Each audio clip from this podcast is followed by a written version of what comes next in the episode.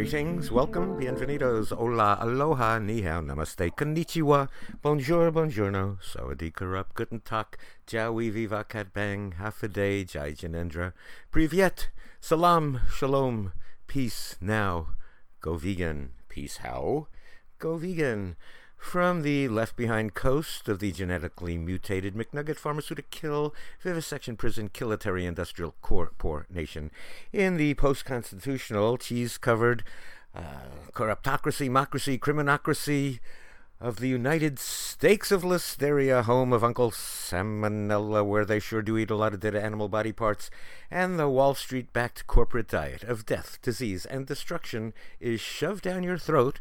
This is Go Vegan Radio with Bob Linden, and I am just getting ready to head out the door. What am I doing doing a radio show when I need to be heading down uh, Interstate five to Los Angeles for L A Reggae Vegan Fest this Sunday? I can't believe it's already this Sunday. It seems so far in the distant future when uh, when it was just, you know, just a, a mere thought as uh, Daisy and I were driving along thinking, ah, what the world needs is an L A Reggae Vegan Fest. Um, there's a lot of effort that goes into it. Uh, I have to think about these things. You know, every time I do an event, I and when it's over, I say, ah, never again, never again. Don't ever let me do an event again.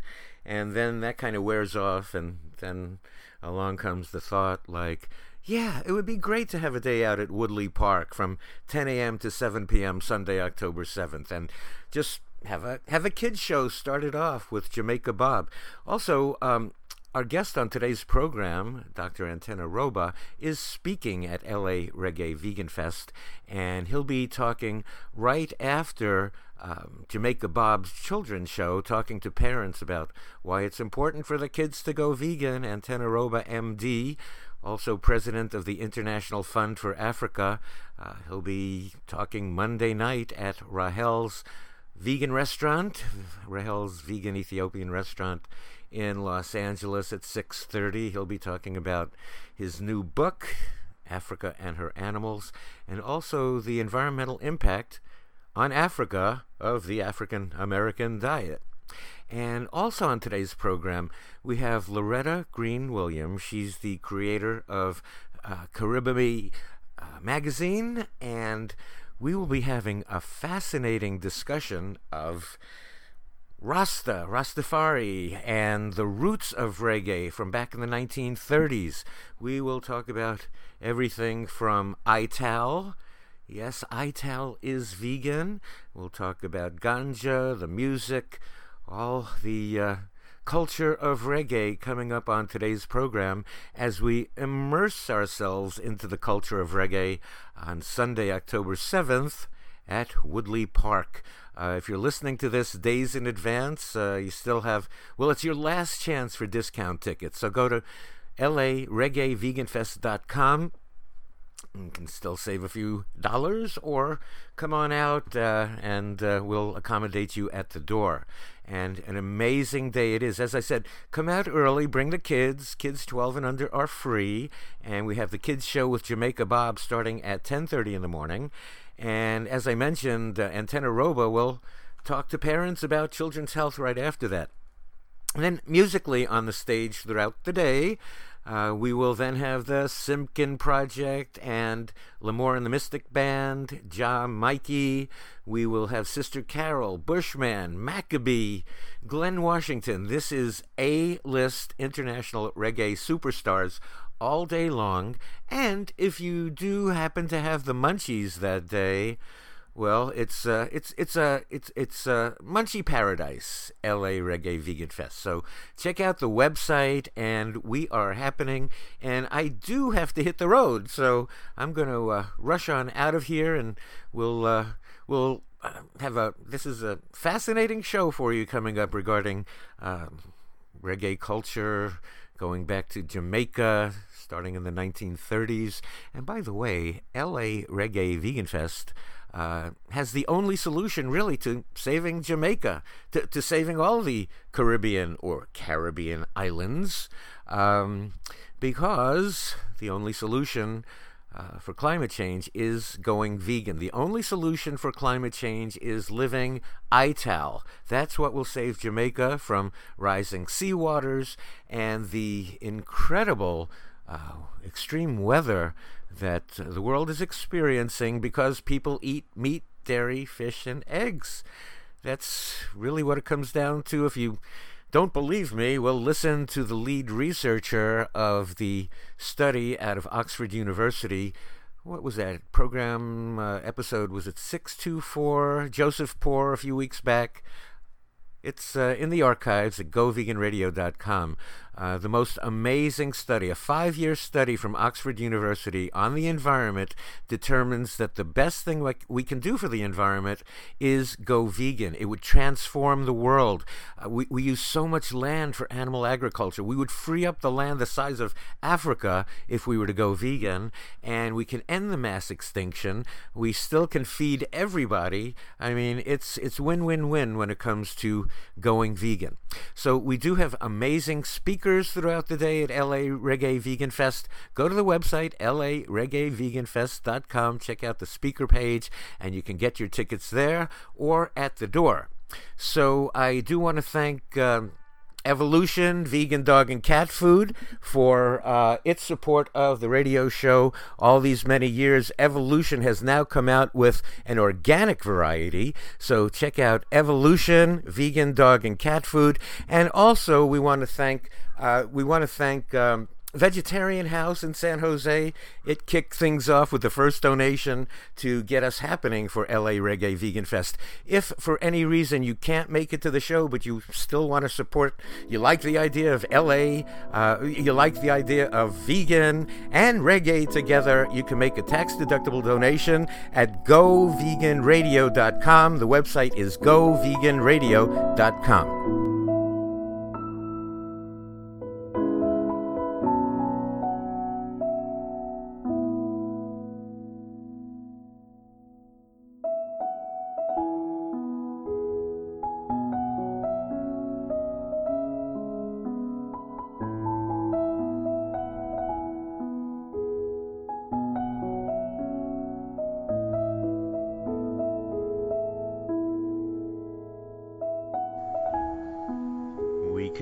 On Go Vegan Radio with Bob Linden at go vegan radio dot com, on Twitter at Go Vegan Radio, Facebook, Go Vegan Radio with Bob Linden.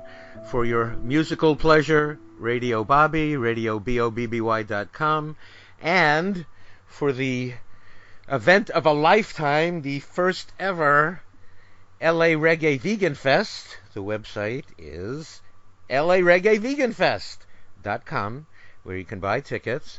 And uh, L A Reggae Vegan Fest is got, is getting a lot of attention all over the world. There's so much excitement about it.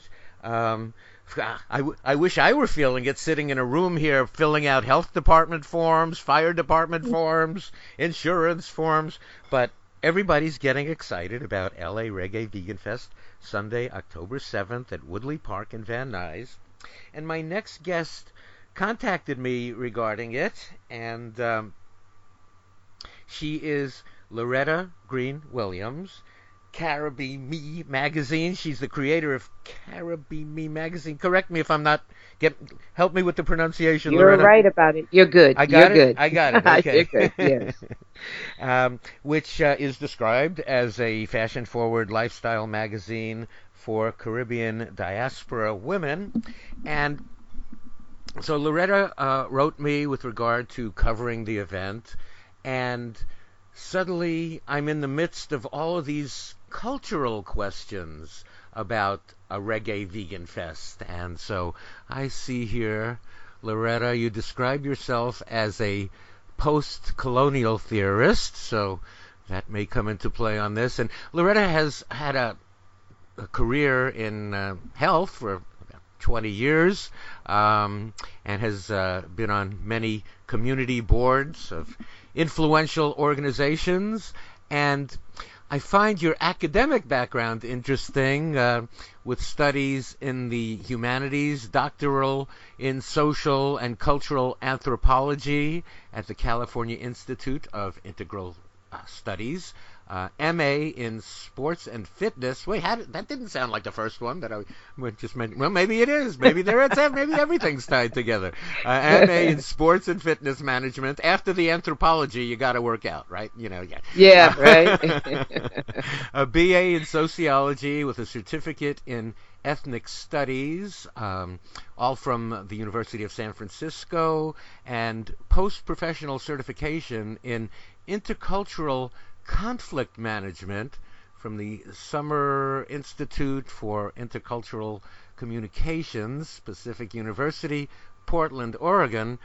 Well, with a background like that, it sounds like we can talk for hours about everything, and, and it's fascinating to um, well, we, we, we can we can start with uh, with the L A Reggae Vegan Fest and your interest in that, and um, absolutely, you know, because you you did uh, you know, there have been people uh, in social media there they look at it and they say, well, is it I T A L? And then people respond and they go, it's vegan, same same, and so yeah. um, and and I have always felt that reggae and vegan go well together. I'm I'm basically I'm a vegan activist, so um, I'm a, maybe I'm a vegan activist with an ear for music, because I had a professional career in radio where I actually had to pick the music that went on the radio stations, and it it it went uh, from uh, from rock to reggae and, and, you know, all kinds of great music.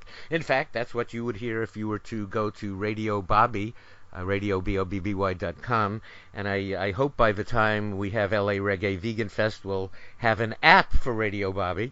So um, I've always loved reggae music. I think it's so it's positive and, uh, you know, feels so good, and you know, it it it it, it feels like vegan to me, and um, but I'm a vegan activist, and you know, I I'm not really all that familiar with the the you know the roots the roots of I T A L and reggae and and you know, from Jamaica, and what what do I really know? I'm throwing a party with good food and great music, but what what am I doing? What what I'm I'm in the midst of of uh, something cultural that I don't even know, Loretta, it seems. Uh, so. Uh, Uh, you know, there's an interesting historical perspective here we discussed on the phone a while back. So um, take it away, Loretta.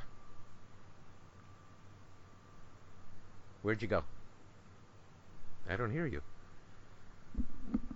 Can you hear me, Bob? Can you hear me? Now, now I do. Now I do. Yeah. Okay. So. I said, thank you so much for having me, Bob. Uh, we had, last week, we had a very fun conversation in sharing with the, the social cultural components of uh, Rastafari. Rastafari. Oh, you're breaking up there. Let me see. Hmm. Okay, here I am with the there Rastafarianism.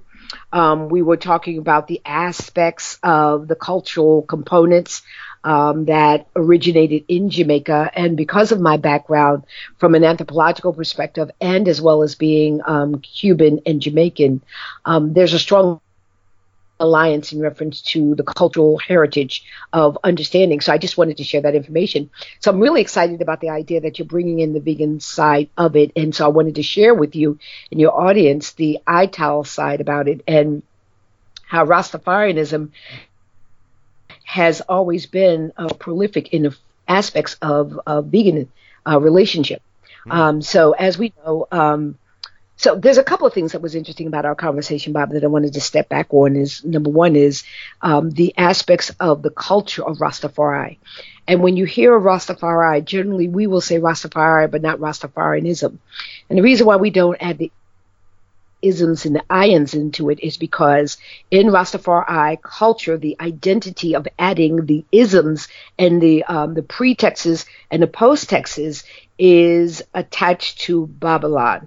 And Babylon is the dominant relationship to oppression. So we kind of shy away from that.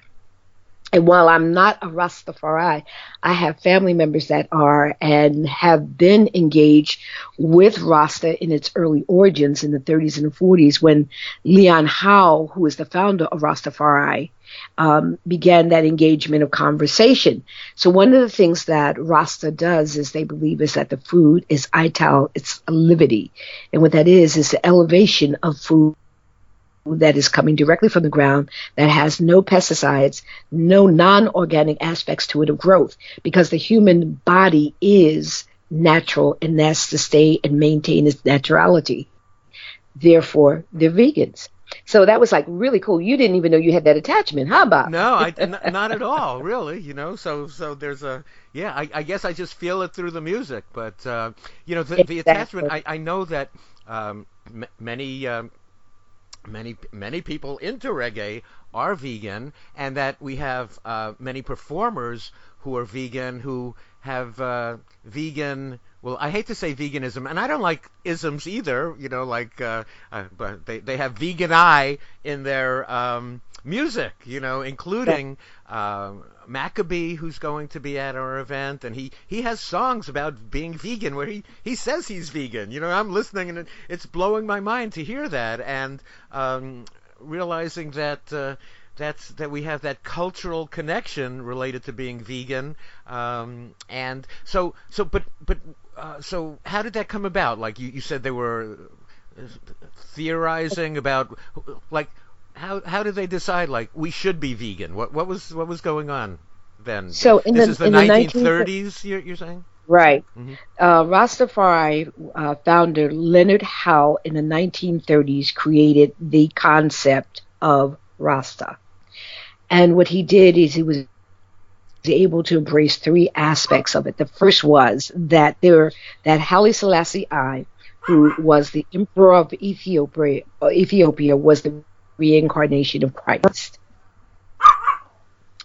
And that was the first part of it. The second part is the belief in uh, Marcus Garvey, the Honorable Marcus Garvey, who believed in self-determination. And the aspect of that is uh, Africa for the African. And you know all about the, the United Negro um, Improvement Association, U N I A, that, that actually started in Jamaica, but its largest prolificacy was here in Harlem, where I reside. I was born in Harlem in the nineteen twenties during the Harlem Renaissance, where he had as many as a million um, members Uh, throughout the world, um, in the aspect of the self-determination, which attached itself to Rasta. Then the third part of it is the purity of the body that was underpinned through the Old Testaments. And aspects of the Old Testaments they looked at is from an uh, Abrahamic aspect of it. So because of the Abrahamic line, and that attached you to the Dravidic line, you know, the King Solomon, King David line, which drew you into the Haile Selassie line because his dynasty is directly lineage attached to that. So that is the aspects of its theoretical construct, mm-hmm. and the aspect of keeping the body clean and pure, close to the ground, safe to the ground, and respecting the earth. And, and you were mentioning um, the, the Old Testament in uh, re- regard uh, to that. Um, of course, um, the, the, really the first commandment in the Bible is to be vegan. I, I, I don't know why it's right in the front. I don't know. People, I guess people skip by things quickly, but Genesis uh, book one, verse twenty-nine, uh, basically mm-hmm. says, you know, behold, I've given you every plant on the face of the earth, every tree with seed in it. Right. This will be your food, period, end of sentence, you know, go, you know, and then the story. We yeah. we violate that. Everything goes wrong, it seems. Uh, that's that's my yeah. opinion. That violation of, you know, thou shalt not kill. So suddenly we're we're eating violence, and the poor animals have to suffer, uh, be suffer and be killed, and the planet is destroyed because of our uh, wrong appetite. Because humans are herbivores, but uh, don't seem to realize it, or or really brainwashed, or the propaganda, the propaganda from Babylon. Would they say, or would would you, or would would that be? Yes. I mean, because I I hear some great songs again by Maccabee where he talks about, you know, the, the, you know that. Uh, You know, they, they they mocked ganja, but now they find the cure for cancer, or they, they want you to take a pill. You It's everybody exactly. take a pill from a guy in a tie or whatever, and it, so it seems like uh, this yeah. this Babylon situation is, uh, you know, and, and okay, depression. Well, look, right? Peter Tosh said that. Mm-hmm. Go ahead. Right. Well, Peter Tosh said in seventy-five, legalize it, don't criticize it. There's a reason for it, because under the realms of Rastafari, you use ganja for reasoning. It helps to take you to a more spiritual, intellectual level. It is not used for um, the whole aspects of the enjoyment of getting high. And that's always been insulting to me, because at one point I did wear locks. Um, now, I did not wear dreadlocks. I wore locks. There's a difference. Tell us. Tell and, us about And I lived right there in them. the seventh. Okay, so the purpose behind Rastafari and the hair is the relationship to um, um, Samson, that you know his power, power came with his locks.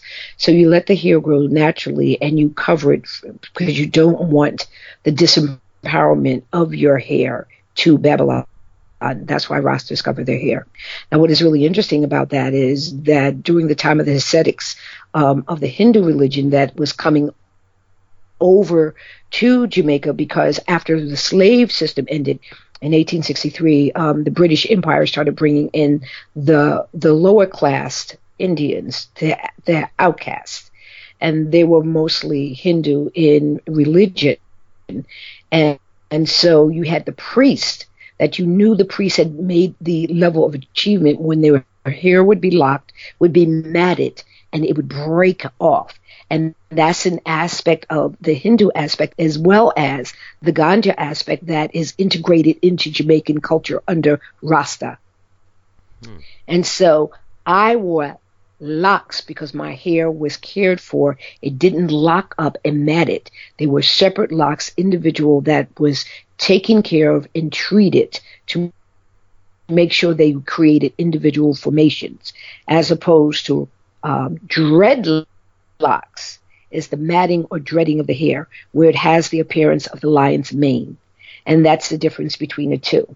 So when it's really interesting was when I started wearing the locks and going home to Jamaica, uh, a lot of Jamaicans were confused because they weren't used to seeing locks. So they thought I was a Rasta. Mm-hmm. And they were were confused because my hair was being revealed. Um, and so as time went by, more persons of African diaspora started using, you know, wearing locks, and they were able to understand the difference and make the distinction of the two. So that's where the hair comes in at. Mm. Now, I, I find it interesting because, you know, people would say that, uh, oh, yeah, the reggae music, they're, they're smoking pot, whatever, they're, they're into drugs, whatever. And uh, what you're saying is it uh, uh, the purpose was for uh, enhanced thinking and... Uh, and still is. And still is. Mm-hmm. And still is. And that's the thing that's problematic. And unfortunately, Jamaica has gone through a social political realm behind it because um, the United States influence in Jamaica caused the to a point where it was problematic for even Jamaicans to have the natural herb because we consider it a natural herb. Mm-hmm. Um, and the lower class of the of the Jamaican culture was the Rasta. The Rastas had to live in the mountains and they were really abused by their own people because of what their belief system was. It was not like the dominant. It was not like Babylon. And because of that, they separ- they had to separate themselves. What brought them into light was when reggae became attached, really through Nyabinghi, which was Rasta, going into Nyabinghi music that helped to create reggae music. Reggae music is really dissonance music. It's not a happy-go-ha-ha music. It is dissonance music. That's why you have Rastas when you start hearing about the, what they're saying. It's a lot deeper than other music in reggae rhythms. So that's, you can tell who is the individual, because we call that conscious music. Conscious. Reggae music is conscious music, yes. Yeah. It shall enlighten and awaken you. But it all should also should make you feel, wow, am I really in alliance with this? Because there are things that are said, you go, whoa, that's hitting me hard. It still hits me today. Why? Because I'm an American of Jamaican diaspora. That's a whole nother ballgame. Mm-hmm. Yeah. So, um, oh, so, so talk about. So, so it came out of w- what music? What was the word you? The the name um, for the beat? Nyabinghi. Nyabinghi. Nyabinghi is actually a drum that is a West African drum, and it, it attached itself to the rhythms because the drum was still utilized in Jamaica, and it's attached to the Rasta, and the drum actually became a segment or a sect of the Rastafari because now it's broken into three different sects. But the thing is, is that drum is used in reasoning. It is played to help you get to that spiritual space along with the earth herb.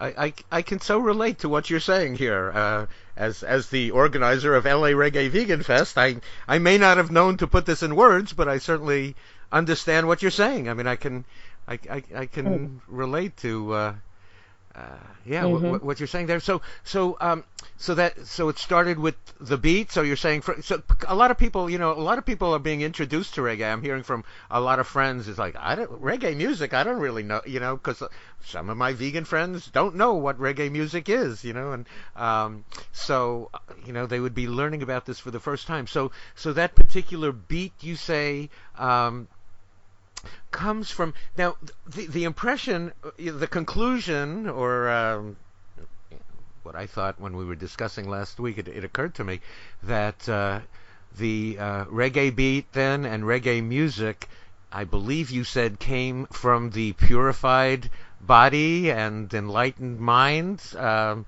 which means that there is a vegan basis to the reggae music itself. That I mean, this is what, what I concluded even after what? thinking, talking to you. I thought like, well, reggae is like a product of vegan, but I don't want to say ism, not veganism, because uh, but vegan, vegan I, I don't know what I'm supposed. I hate, I don't like well, ism vegan either. I and I. That's why we say I and I.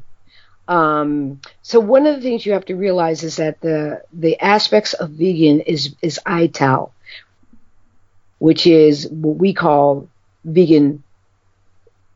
Vegan, vegan eating. I T A L is a natural act of Rasta, of Rasta. It is a part of it. It's not separate. Just like the music is not separate. Just like the, the natural herb is not separate. See, what becomes problematic in America is we have to categorize everything in order to understand it. We don't allow a fluidity to take place, um, a motion, a continuous motion to enhance our understanding. We have to stop it, dissect it, block it, and move on. It's very different in other countries, including in the Caribbean. We can flow within spaces and get a total understanding and then discuss it and move on. That's the difference. So what you have to understand when it comes to I T A L, Rasta, reggae music, from Nyabinghi, that's all one. There's no one or. It all became an evolution together and moved to where it is now. Now, the only reason why Babylon knows about it is because of Bob Marley. Mm-hmm. If it were not for Bob, I don't even know. Because the thing is, is if you ask, if I t- asked you, who is Peter Tosh? Do you know who Peter Tosh is? Well, I do. Yes. Well, yeah, but how many of you? Right? Well, yeah. Because you know where.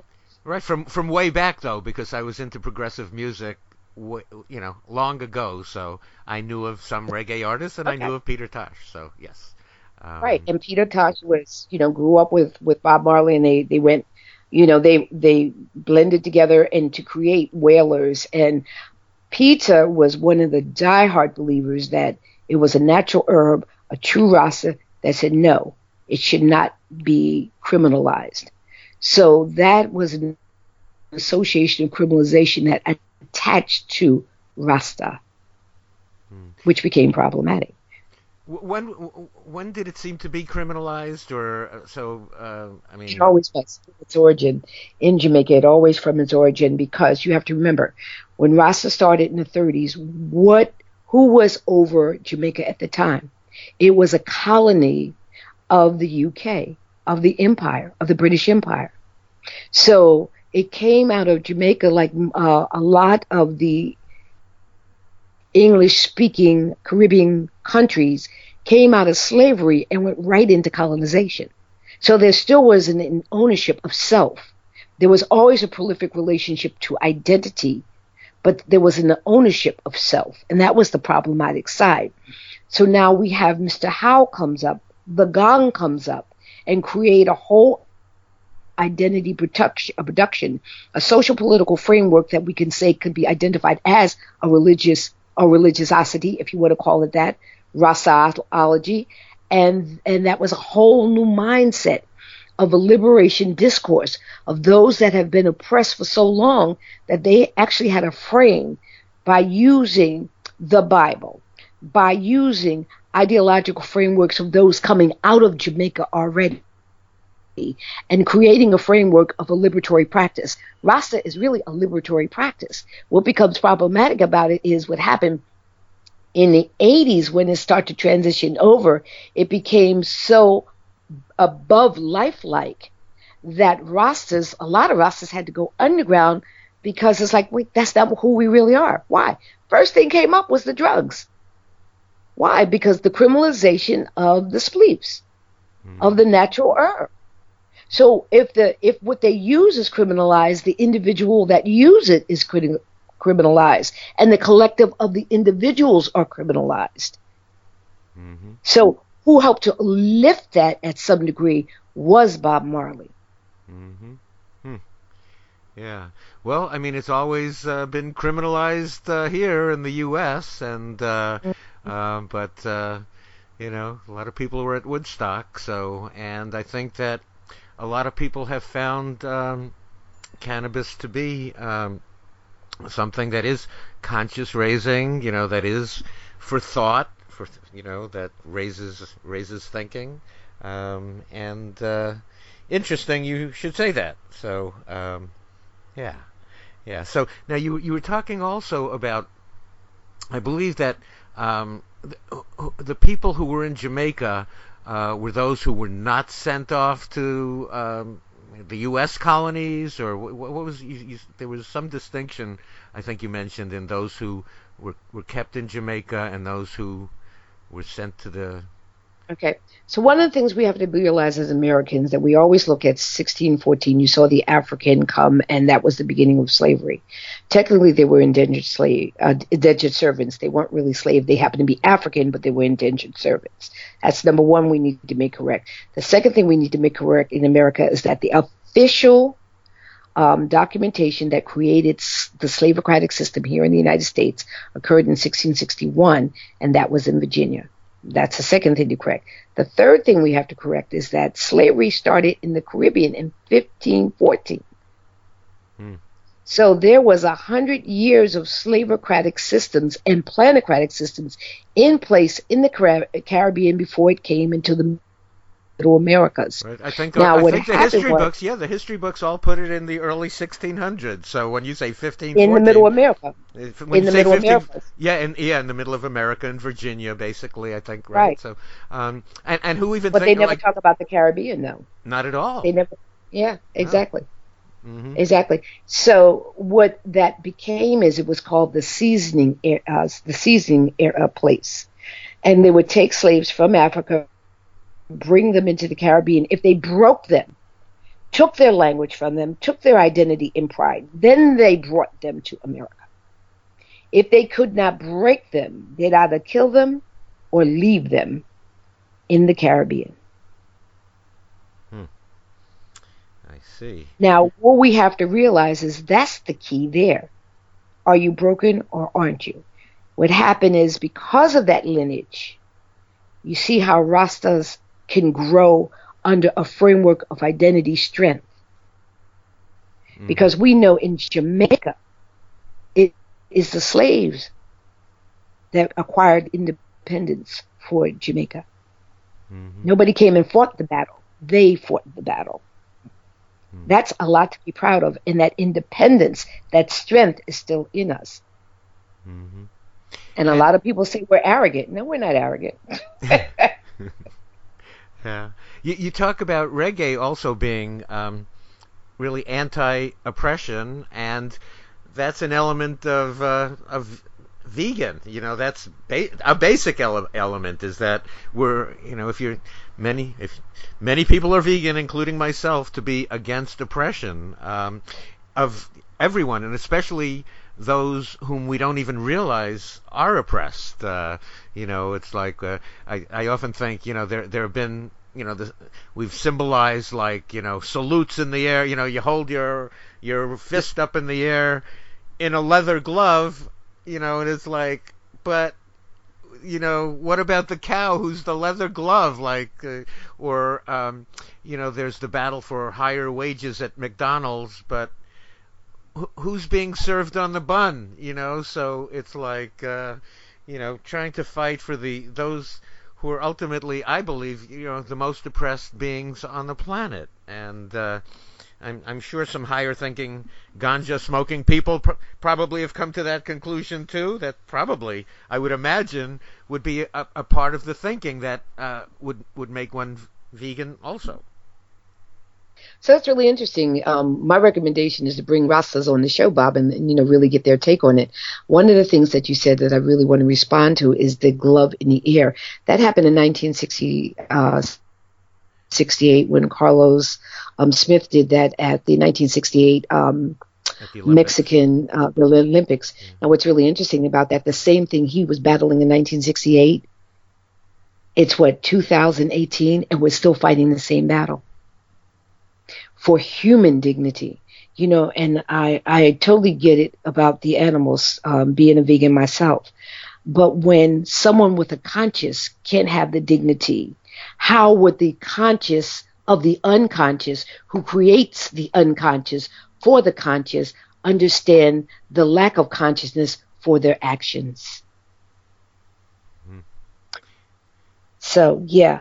And the fact about the whole component of McDonald's, that's a whole nother conversation all by itself in regards to the subjugation of not only animal, of people, and the fact that they're willing to destroy bodies for the sake of economic growth, and that the fact they use that framework to tell people of color, you can acquire self-determination by placing that facility inside your community. Ah, so there's a lot more stuff that goes on with those conversations. You know, oh, we can go sure. deep in that. Yeah, yeah, I mean, I've I've talked Doctor Milton Mills. I don't know if you know him. He's in the Washington D C area. He's been a guest on my show and at various events that I've done, and uh, just uh, very interesting discussions on everything from humans being to herbivores to the uh, U S D A dietary recommendations being racist. You know, in the sense that cheese and dairy are pushed on people of color, and most people of color are lactose intolerant. It's, you know, yeah. And uh, the dairy protein is the number one carcinogen to which Americans are exposed. You know, I'm just, mm-hmm. you know, people of color um, really suffer from, um, you know, the, the heart disease, cancer, stroke, diabetes that comes from the consumption of meat, dairy, fish, and eggs. And, and Doctor Mills was talking about how the traditional diets of Africa were vegan, or as mm. close to close to vegan as can be. And uh, yeah. and then he also called the meat, dairy, fish, and eggs uh, being eaten plantation food, slave food. I mean, yeah, it was the, all you could get.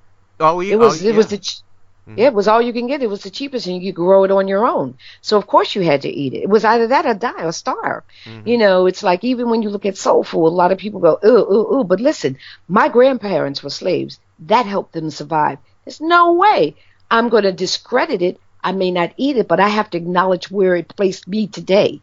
Mm-hmm. If they had not eaten that, where would I be today to make, to have a choice? They didn't have a choice. Mm-hmm. So what we have to look at is the institution, institutionalism of the impact of racism that permeates everything that is done in in the in the for the sake of what is identified as humanity. Is it really humanity? Is it really? Who is being human? Who is being humanized? Who is being dehumanized? Mm-hmm. Mm-hmm. Yeah, and. Uh... Yeah, so uh, everything from school lunch program to vaccinations to to to, to, to all of that, really. It's uh, exactly. But yeah. You got to remember this, and I'd love to share this because this is part of my theoretical construct. Why would the dominant release the oppressed when they have based their whole social and economic construct upon their back? Mm-hmm. If I have one hundred dollars, when I come to you, Bob, here, I'm going to give you seventy-five of my one hundred dollars. Why? Because you because you asked me. but but you would make me that one hundred dollars all along. Why do you want to do that? That's how you got to look at it. That's how I see it. I'm going, the dominant's not going to release its economic growth. The back of oppression is the economic growth of our society. That's just the way it is. Can it change? Yeah, it can change. Look how far we've come in, in a little over one hundred fifty years. But look at what we had to go through to get there. And even when we say people of color, and I appreciate that that that comment, in America, the back of that development was on the former slave and the slavocratic system. Now, everything else from the guidelines and the laws was based on that. How do you know that? Because when they were building the railroads and had all the Chinese that the Japanese sold to the railroad companies to bring the Chinese men here, the way they helped establish those guidelines was based on what was already in place on the slaveocratic system. They didn't have anything else to use, so they used what was in place, what they had in place for slaves. Mm-hmm. Ah, so we got, you know, and nobody want to call that out. I'll call that spade a spade. The slaveocratic system is the economic and the social construct of the American construct. Listen, it is the fiber of America. If you pull the fiber, you will unravel the thread. Therefore, it must be in place and sustained. But guess what? The threads are being pulled as we speak. That's the challenge. So, um, and so, so in that context of saying post, uh, post-colonial theorist, and what happens when things go right, and and uh, there is that uh, um, freedom from uh, uh, the. Uh, the reason why it goes right is because from from a perspective, what it means is no longer do we allow the dominant to write and tell us how we're supposed to perceive ourselves. We will rewrite our own history, we will redirect our own history, and we'll reconstruct our own history based on our framework. The very same thing that Rasta says. Mm-hmm. And uh, I, think, I think, think, I think things would go a lot better if uh, if based on... Uh, I, I definitely would trust uh, vegans uh, considering uh, you know, our our present and future rather than... You know what we what we have now. I mean, it's basically, uh, you know, just a warmongering, op- oppressive uh, society, and you know the, the the private prison system. There's the cheap labor, right? That's the continuation of yeah, continuation. It's of, a continuation of the slaveocratic system, exactly. Yeah. And we know how that evolution came out of the uh, out of the right after slavery. What did they do? With the black codes, with the black laws. That was in place just to position the former slave into that subjugated position. Mm. So we have the slave labor now, which is the penal system. When you got over a million people in a system, come on. Right. Why aren't right. we looking at that? Why aren't we looking? That, you know, and, and, and what, ninety-eight percent And busting somebody for marijuana, right? Marijuana. So so it's like, let's bust yeah. everyone for marijuana. We have cheap labor, and we're busting them for... Uh, because they were thinking. You know? We didn't want them to think. They they were yeah. using something that might make them think. Yeah. Right, but but now that we figured out a way that we can create an economic relation to it, it's cool.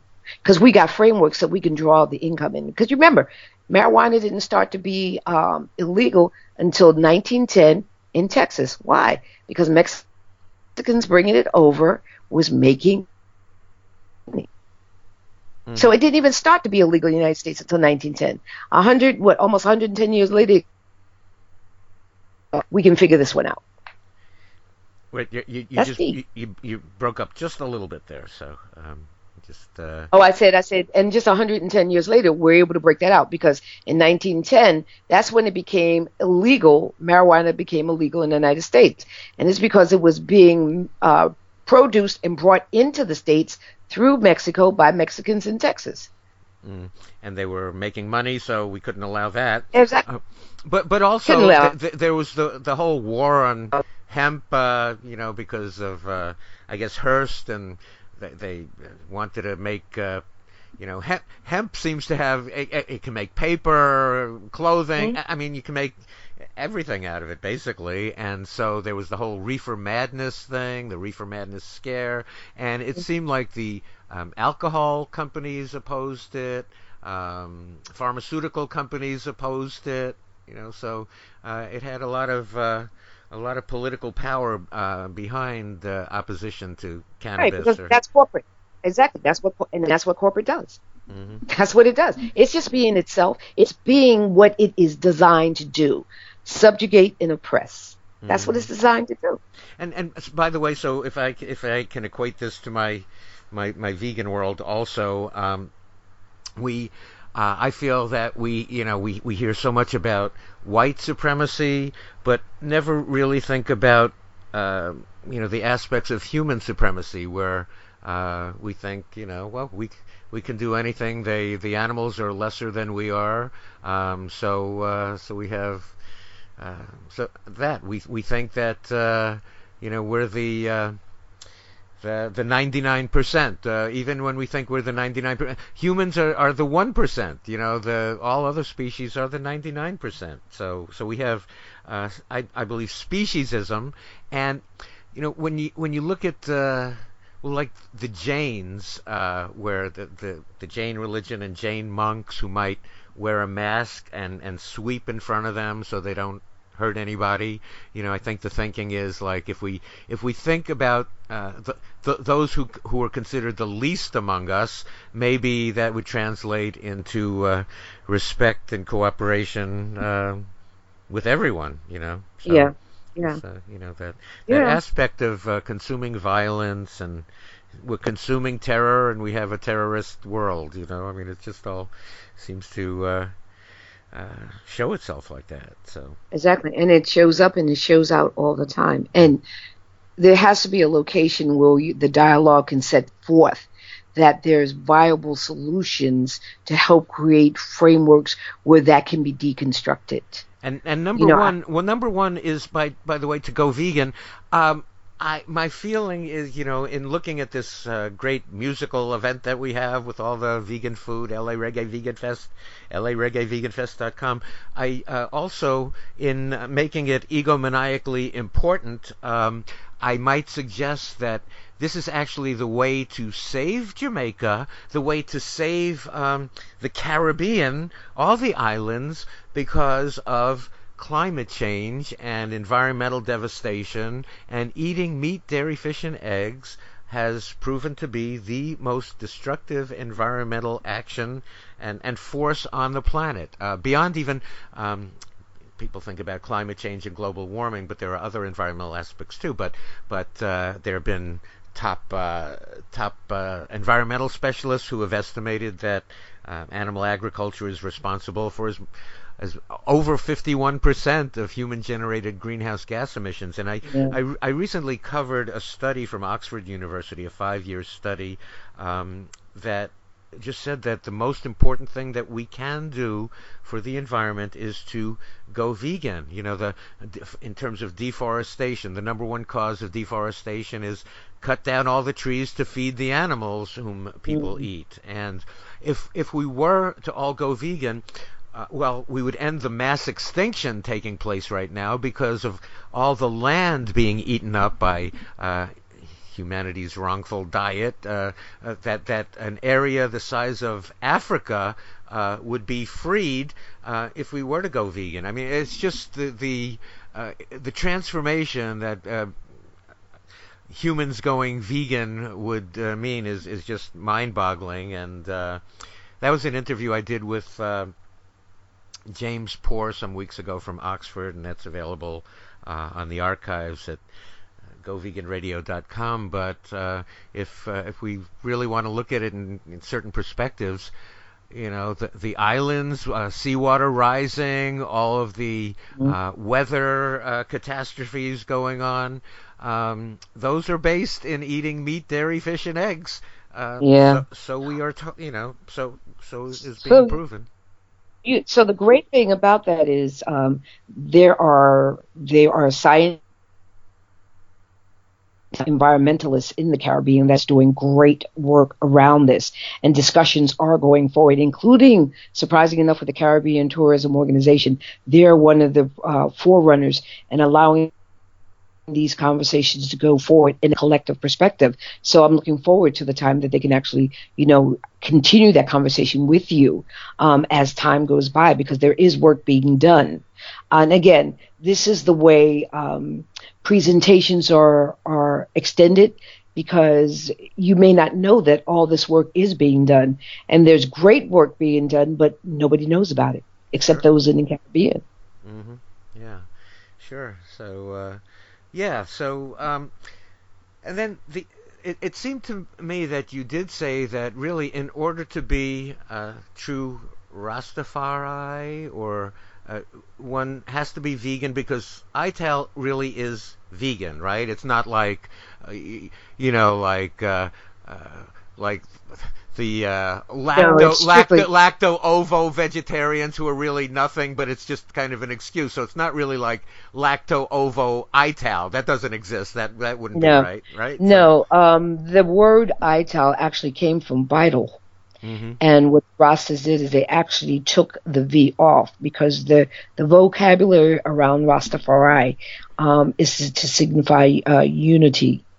Um, as you speak uh, with all of your all regarding nature.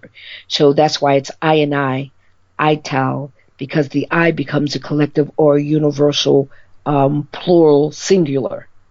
Mm-hmm. It brings us all under that umbrella. So we talk about, um, we increase um, the levity. The levity, um, right. Yeah. Yeah, I so this past week I, I may... I. may have made a, a, a boo-boo, a no-no, because I posted and I said, well, give me the V from vegan and put it with ital and you have vital, vital you know, so, um, right. which, and it's vital that we go vegan. Um, yeah, so, uh, yeah, the, um, so yes. it, it is purely vegan. Ital would be purely vegan. There aren't those asterisks that, yes. yeah. Okay. No, um, it has nothing to do. You, there's no additives in the food. There's no coloring, no flavoring, no preservatives, no salt, no iodized salt, um, and no no artificial at all. They we do use the pure uh, sea or kosher salt um, from time to time. Mm-hmm. But other than that, the the restrictions are no chemicals. Ital is strictly from the ground. Hmm. Okay. All right. So, um, what else have we, uh, oh, I, well, I haven't uh, identified that we're talking to Loretta Green Williams of the, uh, Car- well, so, again, people sometimes don't know whether to say Caribbean or Caribbean, right? So yeah, and they're, and they're both really right. It depends on where your dialect is, and you can always tell where someone is from. If you're from the, um, the West, you're going to say Caribbean. If you're from the Caribbean, you're going to say Caribbean. so so the magazine is Caribbean Me, Caribbean Me yes. Magazine. See, uh, yes. So t- tell me about the magazine then. Uh, uh, yeah. Okay, so it's a fashion-forward magazine for Caribbean diaspora women, and it evolved um, last year with myself and my daughter. We we collaborated in doing a documentary here in New York. It was called Caribbean Me. Uh, New Yorkers of the Caribbean diaspora, and what we wanted to do is show um, the diversity of Caribbean people here in New York. Um, a lot of times when you think about Caribbean people, all you think about is music. It's either pan music or reggae music. Um, it's either just carnival or just um, a levity that is, is part of our, our personality and our culture, but it's not all of it. So we had a wonderful opportunity to interview these wonderful people. Um, Doctor Roy Hastick, who is the founder and president of the Caribbean American Chamber of Commerce, uh, which is eighty-two year, uh, thirty, I'm sorry, thirty-two years old, and um, it is the oldest Caribbean American Chamber of Commerce here in the States. Um, Everybody knows Major Hype. He is called the king of Caribbean comedy. We interviewed him.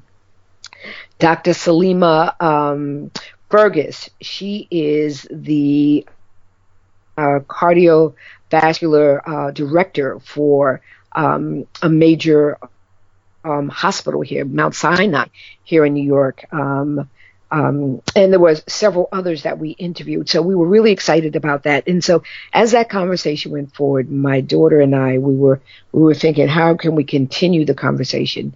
Thus the magazine. And the wonderful thing about the magazine, the reason why we say fashion forward, because that is the venue to bring you into the magazine. After that, you we start into discussions. Example. Mm-hmm. No, I was just laughing because I'm, I'm a music forward. Uh, I'm a music forward vegan, so that brings yeah, you yeah. in, and then you hear about vegan. yeah, yeah, yeah.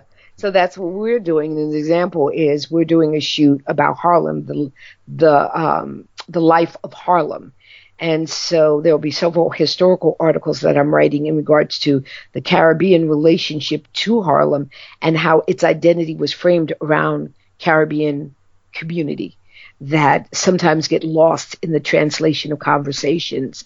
Um, we'll be um, addressing um, the fashion components of Harlem and, and the structural uh, development of Harlem and its continuation. And even with the uh, gendering, the gentrification that is happening now, there are bits and pieces of the true Harlem that still exist. And so we want to record that and chronicle that before there's a major shift and you don't see it anymore.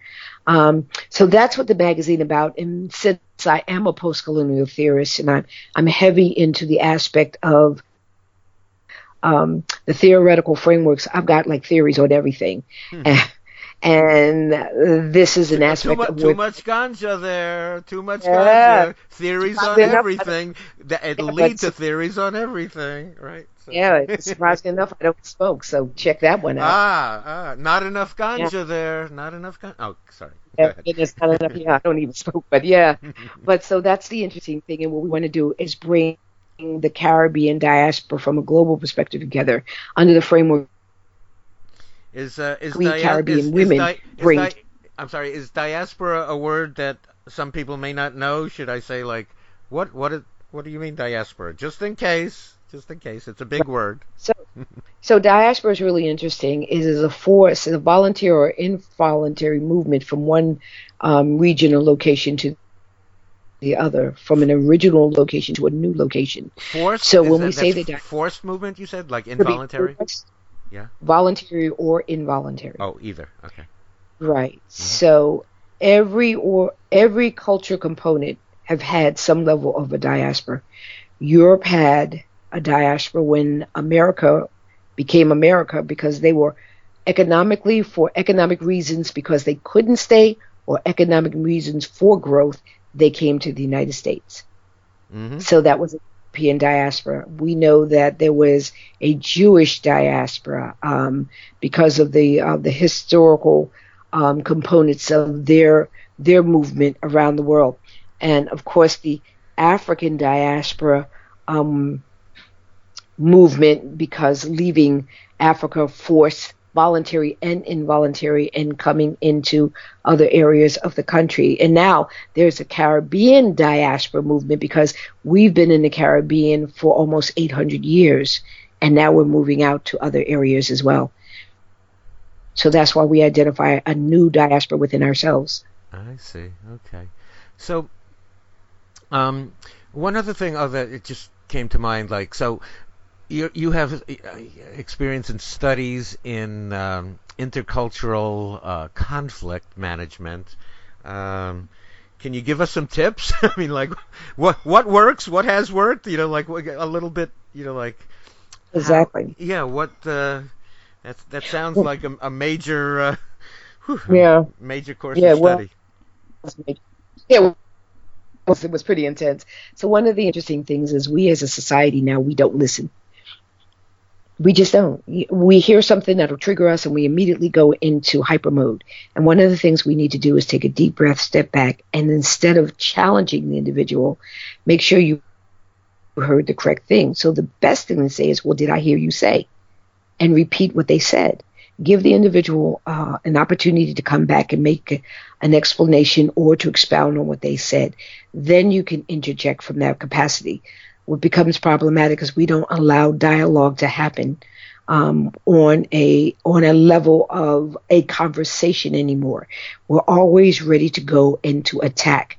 Example, um, someone might make um, a statement and it's not in alliance to your belief system, but there's no reason to attack them on a personal note. If you don't agree with what they said, you may not know that individual well enough to attack them on personal, but we immediately go into a personal, try to hit that trigger. So the the easiest thing is to step back. I find that is very effective because if you want to piss people off, be calm. Yeah. Right. Right. Yeah. Yeah. Yeah. You haven't. Yeah. Yep, you haven't touched my buttons. You haven't hit my buttons yet. Sorry. So. You know. So be calm.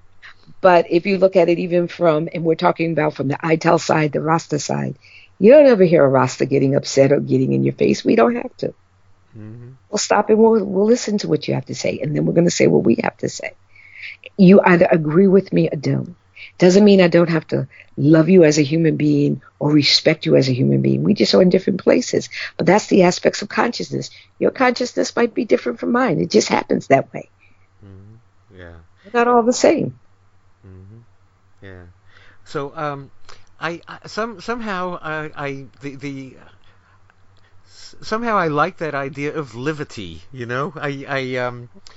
I, I see where it's been said that, you know, you can't, you, you know, dead animals don't, you know, don't don't increase lib, livity, right? And livity yeah. sounds like, you know, life force to me. Like it's like exactly. Yeah, so it's, it's about life, li- a life force or life exchange, and so with that liberty, you, you really want to sustain and respect those that are living, which means that's any and all that has to absorb oxygen in order to sustain itself. Ah, so so livity includes uh, all, would would include all species then. All species. Right, and uh, our L A Reggae Vegan Fest uh, includes uh, our one love for all species too. So um, yeah, so um, I think we're almost out of time. But um, was there anything else you wanted to mention, or anything that we didn't? Uh, Well, we are excited about going to be there. Um, our team is, we're going to be there. We're going to be shooting. We're going to be talking to people. Um, the wonderful thing about our our um, magazine is not only a magazine, but it's a, it's a media um, platform. So we actually will have the show on Tempo um, Media Channel, which is um, five point five million um, subscribers in the Caribbean and throughout the uh the Americas. So we're really excited the fact that we're bringing to the table an opportunity for um, not only for you to present information for for our constituents, but we're able to present that to you as well. Um, because we're Caribbean and we have connections with so many of the communities throughout the Caribbean, we're just excited about being there with you and sharing this knowledge, and, and let's just keep collabo-ing. That's yeah, what it's let, about. Let's let's collabo. Let's collabo. And everybody at L A, everybody at L A Reggae Vegan Fest, really is a story. I mean, you know, when you come down to it, all the musicians, the vendors. I mean, it's just, you know, there there are so many stories there. But but tell me again about. Uh, so you're going to be there um, shooting live then, or you're going to be live uh, or uh, recording, or going to um, be recording. Okay, recording, um, and after- then th- yeah, go ahead. We're going to be recording, and then it will be on um, Tempo uh, Media Network, and we will we'll let you know so you can let your audience know when it'll be um, we'll be viewing on wow. the, uh, the channel. Yeah, so we're really excited about that. That's great. And and how many viewers again are uh, potential? They have five, viewers? Uh, five point five million. Alrighty.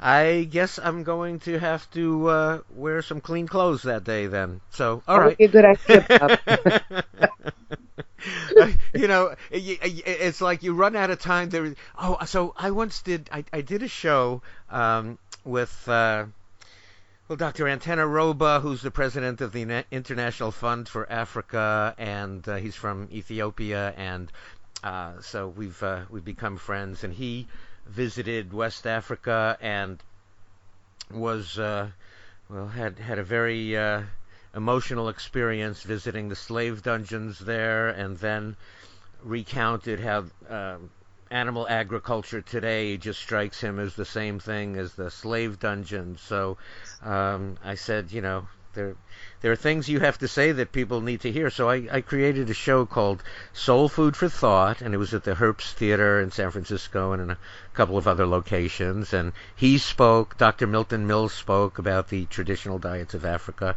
And we had a lot of great music, including reggae music. But I was producing that show, and, and just as the curtain was going up, it was like, I'm, I'm still in a t-shirt, you know, I'm still like...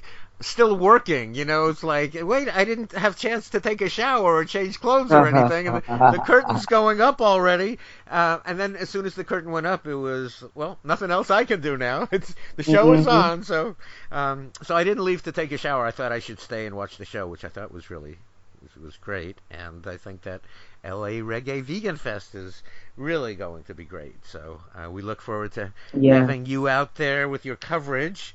And uh, yeah. we should definitely stay in touch and collabo. Yes. Yes, and collabo. Absolutely. Okay. So tell Absolutely. us again how people might be in touch with you, or uh, become involved you could with go your to, magazine, or all exactly. of that. You could go to Carib Mag, and we drop the E because people get confused when you put the U R L in with all the E's. So it's C A R I B M E M A G dot com. You can find us on again. Spell, Instagram. Spell, spell, of, oh, just spell it one more time, please. C- C-A-R-I-B-M-E-M-A-G dot com. Okay, got it. And right. we dropped the extra E because when when we were typing it in, the E's were getting everybody confused. Oh yeah, and well, I guess you're used to the double B's there, so that wouldn't uh, that wouldn't yeah. be too bad. yeah. But so no, I was I was bad, reading it as Carib B Me. I thought that was kind of like the um. Mm, what cool. you would... Well, there's only one B. Yeah, so it's Carib A Me oh, Carib Mag. A. Okay. Yeah. Yeah. So what I put in, I put in an extra B. Did I do that? What? Ignore, okay. ignore what I said. So uh, and then so, okay. so there's the magazine, and where else were you saying? Exactly. Instagram. So on, uh, of course, I G, you know, Instagram. You can find us there. You can find us on Facebook. You can find us on LinkedIn. So the major social media uh, contents, of course, Twitter. You can find us there. All of it is Caribbean Me Mag. You can find us all on there, um, and then. Of course, on Tempo Media Channel. If you have it at your local channel station, take a look. You'll see us be posted. That will be posting in the next um, few weeks, um, the show, and you'll be able to see it on um, on the cable channel.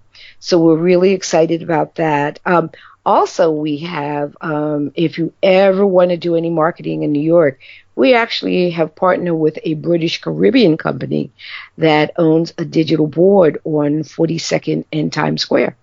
Oh, wow. Okay. Yeah. All right. So, that, that could be cool. Well, there are people who are calling me who, who would like to have a Reggae Vegan Fest in their area, uh, people in D- in D C and New York. New York is my hometown, so uh, it would be great to be there with that at some point, and you know, just have this in a, a few... Uh, different cities, uh, a, a few a year, and uh, you know, we can all live happily ever after, uh, elevating our uh, livity. Exactly. Okay. Exactly. Well, uh, this it's been great talking to you, Loretta, and um, I look forward to speaking with you again, and well, keeping this discussion going, and seeing how we can make the world a better place for everyone. Yes. Thank you so much. Thanks Thanks for being with us today on Go Vegan Radio with Bob Linden at go vegan radio dot com.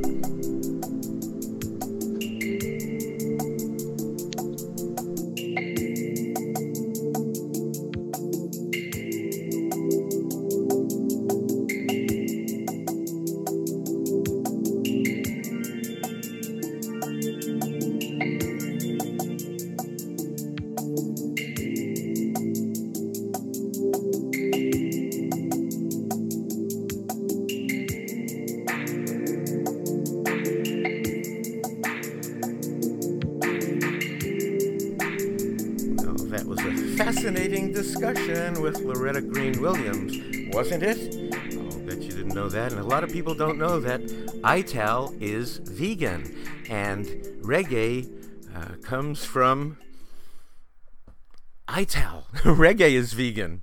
You know, the, the people who uh, gave us reggae knew uh, that they should be eating from the earth, not the animals, not the secretions from animals. So, Rasta... I T A L, vegan, reggae, vegan music. And it feels so good, right? I mean, what feels as good as uh, reggae music other than living vegan, right? Okay, well, coming up on Go Vegan Radio with Bob Linden, another one of our great speakers coming up. Um, of course, if you're listening to this after October seventh, one of our great speakers who was fantastic, wasn't he? Doctor Anteneh Roba, the president of the International Fund for Africa, coming up next on Go Vegan Radio with Bob Linden. Um, our website is go vegan radio dot com. On Facebook, Go Vegan Radio with Bob Linden. On Twitter, at Go Vegan Radio. And for your musical entertainment, we have our twenty-four seven Radio Bobby, radio bobby dot com. And for our big event, it's L A Reggae Vegan Fest dot com.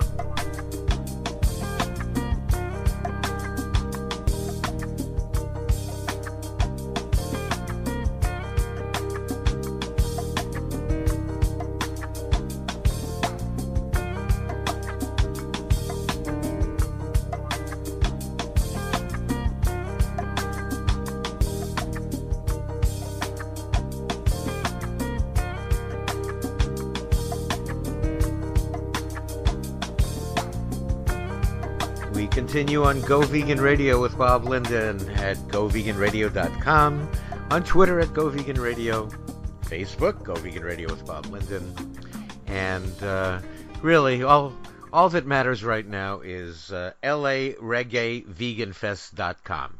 That's all that matters. That's the big event. That is um, this year's uh, big vegan activism, uh, once in a lifetime. First ever L A Reggae Vegan Fest. And my next guest will be speaking there. That's this Sunday, if you're listening before October seventh, just before October seventh.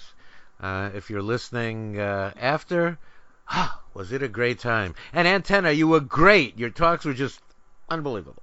So, um, so my next guest is a, a good friend for many years. We go back a long way, uh, working together on numerous projects, and he's been on the show frequently. Anteneh Roba, M D, is president of the International Fund for Africa and is from Ethiopia, where he is a hero, saving human babies and puppies and all kinds of animals, and very much in-demand speaker. And uh, Antenna, weren't you just, uh, did you say you were at some sort of U N commission talking about, and what, what what's it called, Zo- zootropic disease? I'm trying to remember what you said. It was... Zoonot, zoon, zoonotic, uh, zoonotic diseases. Zoonotic diseases? Yeah, diseases that are transmitted from animals to humans, and then uh, there are also uh, the reverse where humans transmitted to animals in some cases. Mm. So um, we usually think of like uh, swine flu or bird flu, just, you know, staying among the birds. But uh, so it goes back and forth uh, between humans and other animals too, huh? Yeah, certain diseases go one way, certain diseases go the other way. But um, it's mostly animals to humans, but it does happen from humans to animals once in a while. Mm-hmm. And when humans consume animals, oh, the diseases are numerous. Yeah. Yep, yeah, definitely, very much so. Yeah. Uh, cause of a lot of the problems we're facing now with heart disease and high blood pressure and cancer and um, diabetes. Mm-hmm. Right. Uh, not to speak of, you know, other diseases, uh, more obscure but as deadly or deadlier, like mad cow disease and others. Yeah, we we haven't heard about mad cow disease in a few years. Uh, is yeah. it a, a well-kept secret? Do you think think it's out there? Or?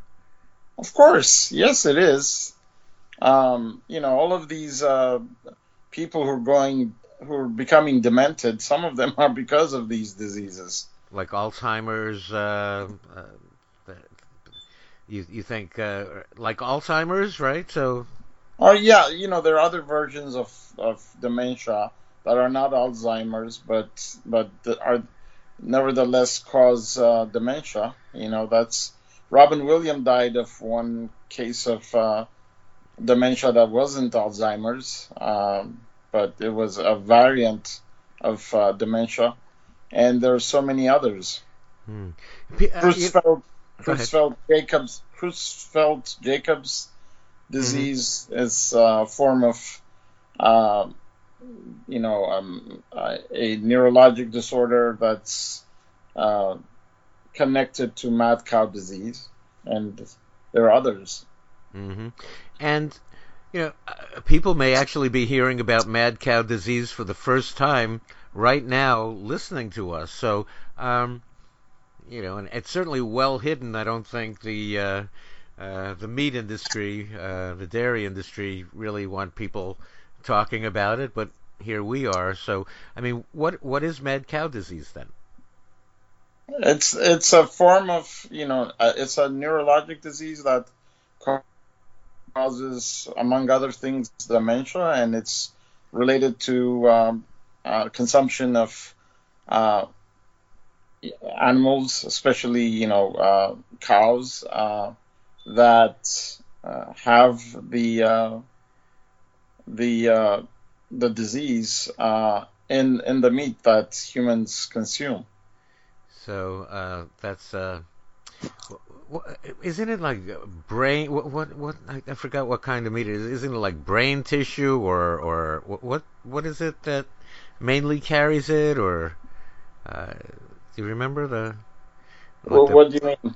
Well, the the parts of the body, the parts of the animals that are known or prone to have the mad cow disease. Uh, I actually don't don't know exactly what parts of the the mm. animals' bodies, but mm. I know that um, you know when when consumed, they so, can. So it's a it's a protein, and these are called the proteins are prions, and uh, it's it's a brain wasting disease, basically. Oh, absolutely! It's it's a nasty, nasty disease. And uh, you you've been a Houston emergency room physician for many years, and now you have uh, practice in Fairfax, Virginia. Um, do you did you th- were you you think you were seeing cases of mad cow disease? I mean, the, were were you well maybe Pro- probably probably not, but, but basically, you know, mad cow disease is a neurodegenerative disease, and um, like you said, prions, or they are proteinaceous uh, infectious particles. Um, that are transmitted and causes what's called spongiform encephalopathies, uh, and it can cause, you know, progressive dementia, psy- even psychiatric problems, you know, and memory impairment, you know, and other neurologic dysfunction like ataxia, you know, movement disorder, um, and and so on. It's it's a very very uh, nasty disease. Mm. And uh, and so I, I, you know, when when they come to the E R, um, you know, they're to to to pinpoint what kind of dementia that they have is really difficult. They come in, you know, with mental changes, and then they're admitted. And once they're admitted, it's a, it's you know, it's not an easy diagnosis to make. Mm. Um, so it has to, you know, it has to be worked up. Yeah. And and mad cow, though, is, is always fatal, though, isn't it? That's a fatal disease? Yeah, it's a progressive, progressively worsening disease. Hmm.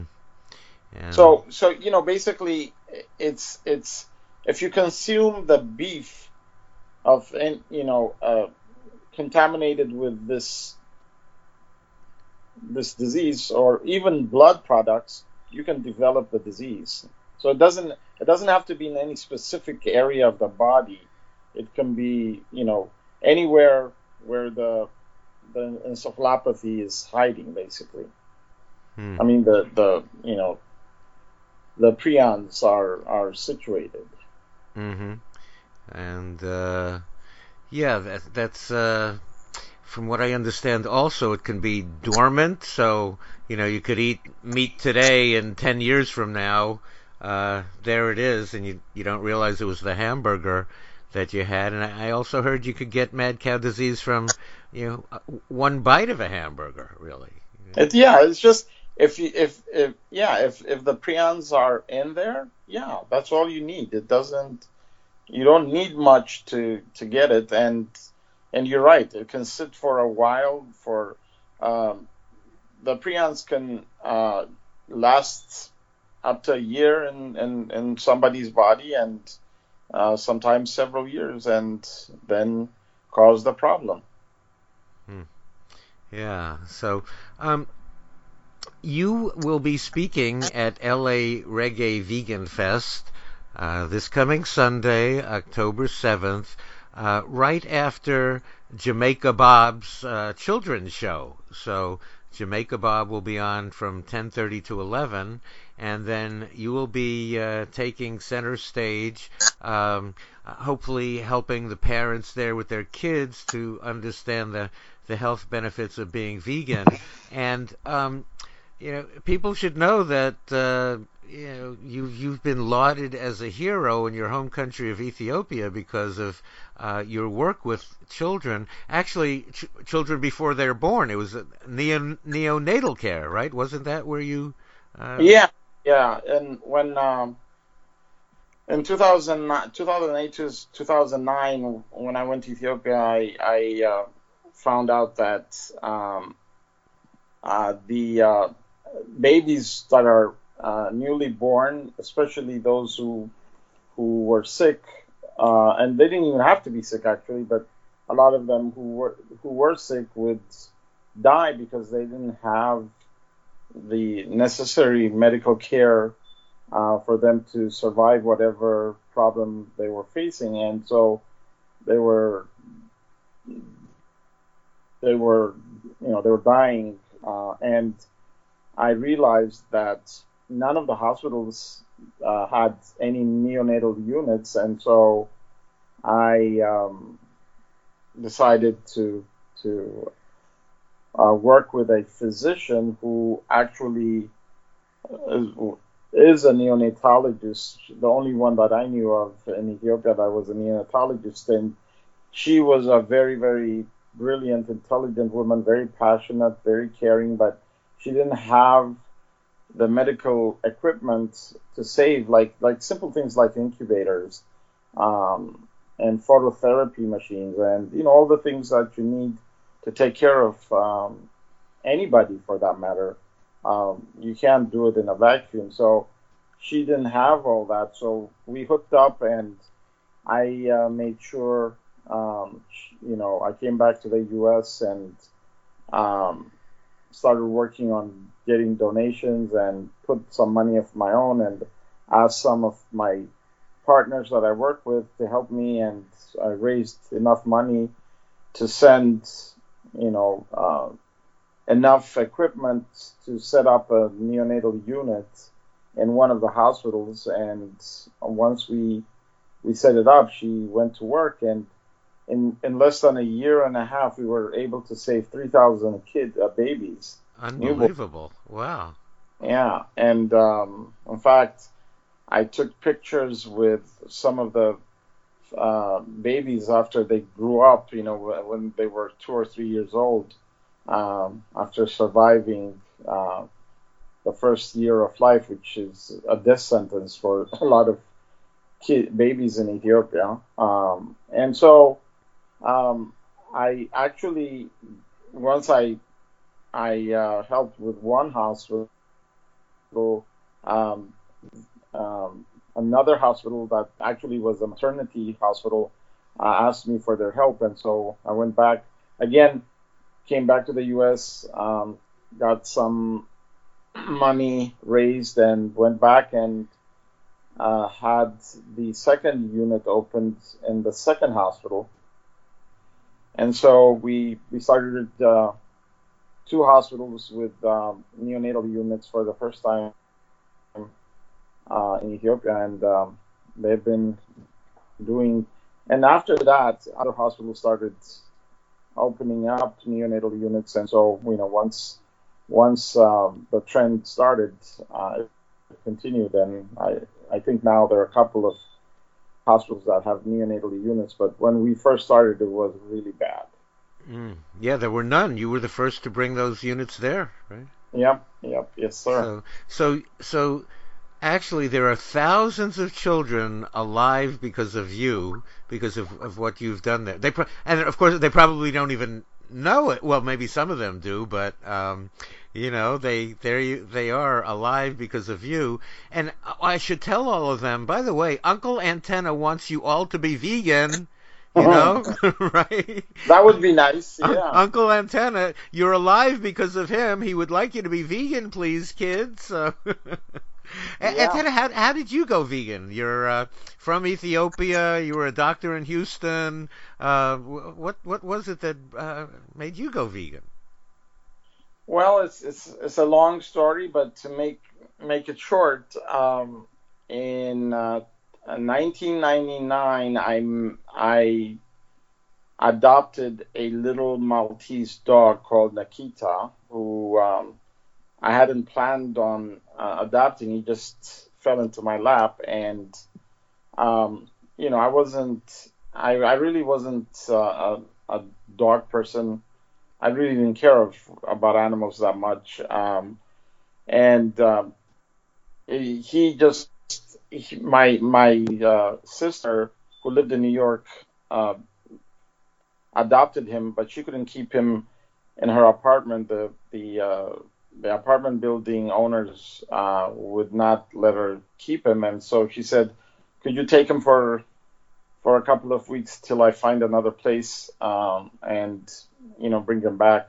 So I flew to New New York, picked him up, brought him back, and he was living with me um, in Houston, and I really didn't have much time for him because you know he I'm you know I was. I was uh, party partying too much. I, I had many other things on on my plate, and I the last thing I wanted to do is take care of a little dog. But you know what? With time, he grew on he he grew on me, and he you know I fell in love with him, and I, our bond got so strong that you know he basically I, anywhere I went, he was he went with me, and um, I learned a lot from this little guy, and you know changed.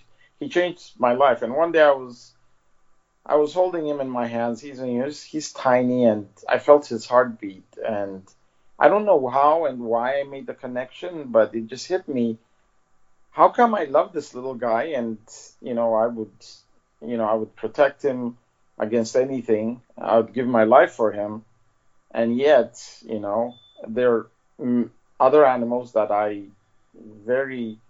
Uh, much enjoyed eating, and it just it didn't make sense to me. Just it really that contradiction kind of bothered me, and I started thinking about it, and and at that time I I I started you know uh, going on the web and trying to learn more about uh, this this disconnect that I was experiencing, and um, I read about um, uh, Animal Liberation by uh, Peter Singer, or I saw the book online, and, you know, it just made me curious. So I bought the book, and I read that book, and that changed me completely. I it just it, it was like it was like the most unbelievable experience that I've ever had. It's, it was like it was like I was. You know, I, I was transported to another dimension. I didn't, I couldn't believe that I lived in a world that uh, was part of, you know, that what that was uh, torturing animals, and a world where there was so much animal suffering. And it, I decided uh, not to participate in it. So um, I stopped slowly. You know, started with meat, then with dairy. Um, cheese, and finally fish, and it took me a couple of months, uh, but I stopped, and I never touched it ever since, and that was since uh, two thousand, basically, and all because of that little guy. Right, yeah, yeah, and uh, of course, had your, was it your sister who asked you to watch him, was that?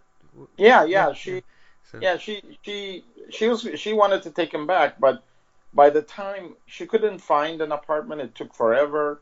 And eventually I said, I told her, look, I, I can give this guy back. He's he's my boy now. And she was she was cool about it. She you know, she hadn't spent that much time, so she she hadn't really gotten attached to him as much. And she was very nice about it, and she let me have him, and that, you know, he yeah. he became mine. But yeah, it was initially. And, and had she first. had she asked you to watch uh, her baby calf or her baby piglet, um, you probably would you would have had the same reaction. Oh, you wouldn't have watched them, right? Because they're food, well, I, right? Yeah, because because because you know we're not we're not programmed to think like that. You know, I've I'd lived by then. I'd lived in the U S too long, and I know. Dogs and cats are cool, other animals are not, you know, yeah. and so that that mindset was there. So, well, you know, I don't know. Maybe I would have. I don't know, but but right. plus, yeah, but you know, of course, anybody who spends time then with uh, piglets or calves falls in love with them the way they um, fall in love with dogs. They're, and they're they're they're they are identical. If you give, if you spend time with them, there's no difference. None. Right. right. None. Yeah. None. Yeah, but but but now I realize it. But you know, if you had asked me b- prior to my meeting Nakita, I wouldn't have understood that. You know, mm-hmm. because you have to open your heart and your mind to allow these things to to, to sink in. But if if you have if you already have preconceived ideas because you you've shut your heart and your mind and your eyes, then you'll never you'll never know. The wonders of you know uh, of the world and how these beautiful animals can be as loving and as you know uh, curious and as exciting and happy as uh, um, my dogs can be when they spend time with me and when they see me. You know, mm-hmm. so yeah, I've I've, I've I've babysat a chicken, and that was, you know, I mean she. You know, if I would call her, she'd come running and, you know, yeah. follow me everywhere. And she's just Absolutely. great, you know. So, um, yeah, those, our brothers and sisters, what are we doing eating them? I don't I don't understand, you know. And, uh, well, uh, yeah, I really don't understand because it's, uh, you know, hurts animals. And, you know, so, you know, that that, that, that, that tears at your heart that it hurts animals. And then... the people who eat them wind up visiting you in the emergency room, and um, the uh, environmental devastation that results from that. Well, I mean, you you see that in your in, in your home country there in Ethiopia too. It's all over the world. People are experiencing the devastation of eating meat, dairy, fish, and eggs. So, um, what have uh, have you noticed anything recently in, in going back to Ethiopia regarding the environment? Anything? Um, Oh, well, you know, it's um, the weather changes. I mean, Ethiopia used to be, it's still relatively okay, at least in the capital city. But, you know, when I when I was growing up, it was gorgeous. seventy degrees in summer and in winter, you know, the winters were um, short, you know, intense but short. Now, you don't know if it's winter or summer. So when... Some days, it's, when it's summer, you think it's winter. When it's winter, you think it's summer.